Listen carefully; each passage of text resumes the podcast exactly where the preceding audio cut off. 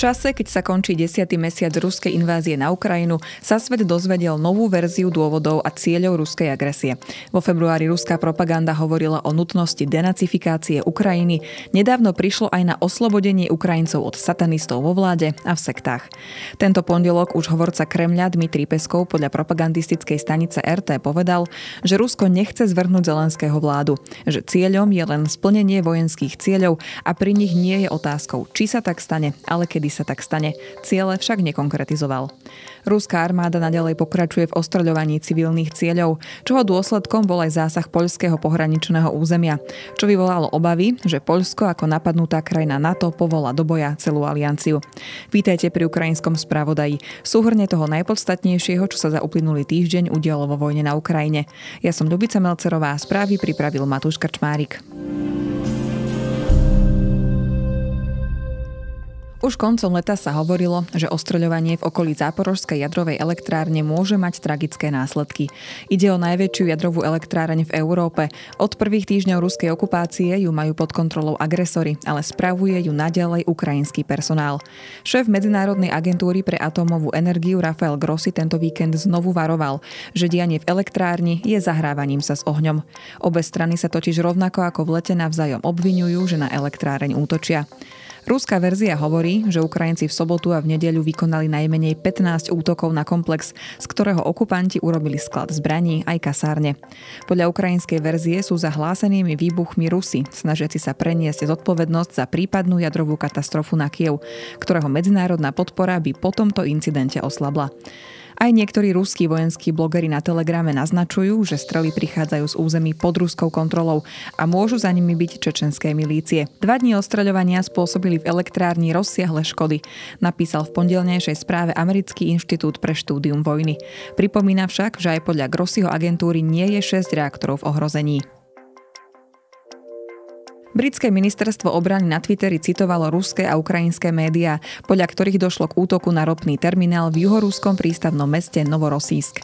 Ten sa pritom nachádza nedaleko dôležitej základne ruskej čiernomorskej flotily, ktorá sem po útokoch na prístav v Sevastopole na okupovanom Kríme presunula veľkú časť svojich ponoriek.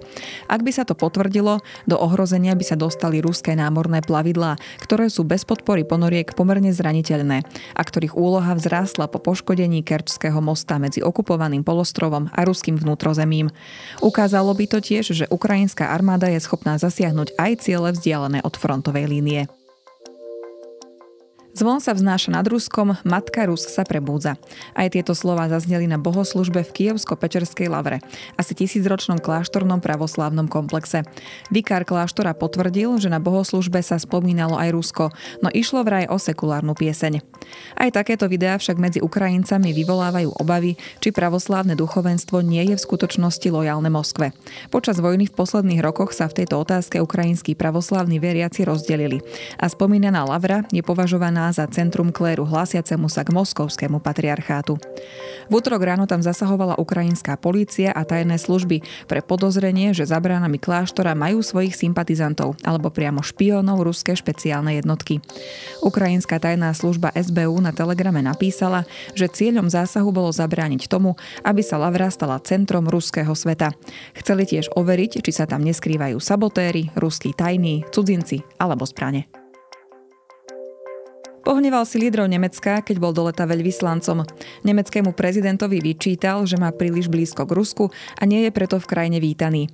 Cestu na Ukrajinu vtedy zrušil aj kancelár Olaf Scholz. Potom nahneval aj kľúčových spojencov z Poľska.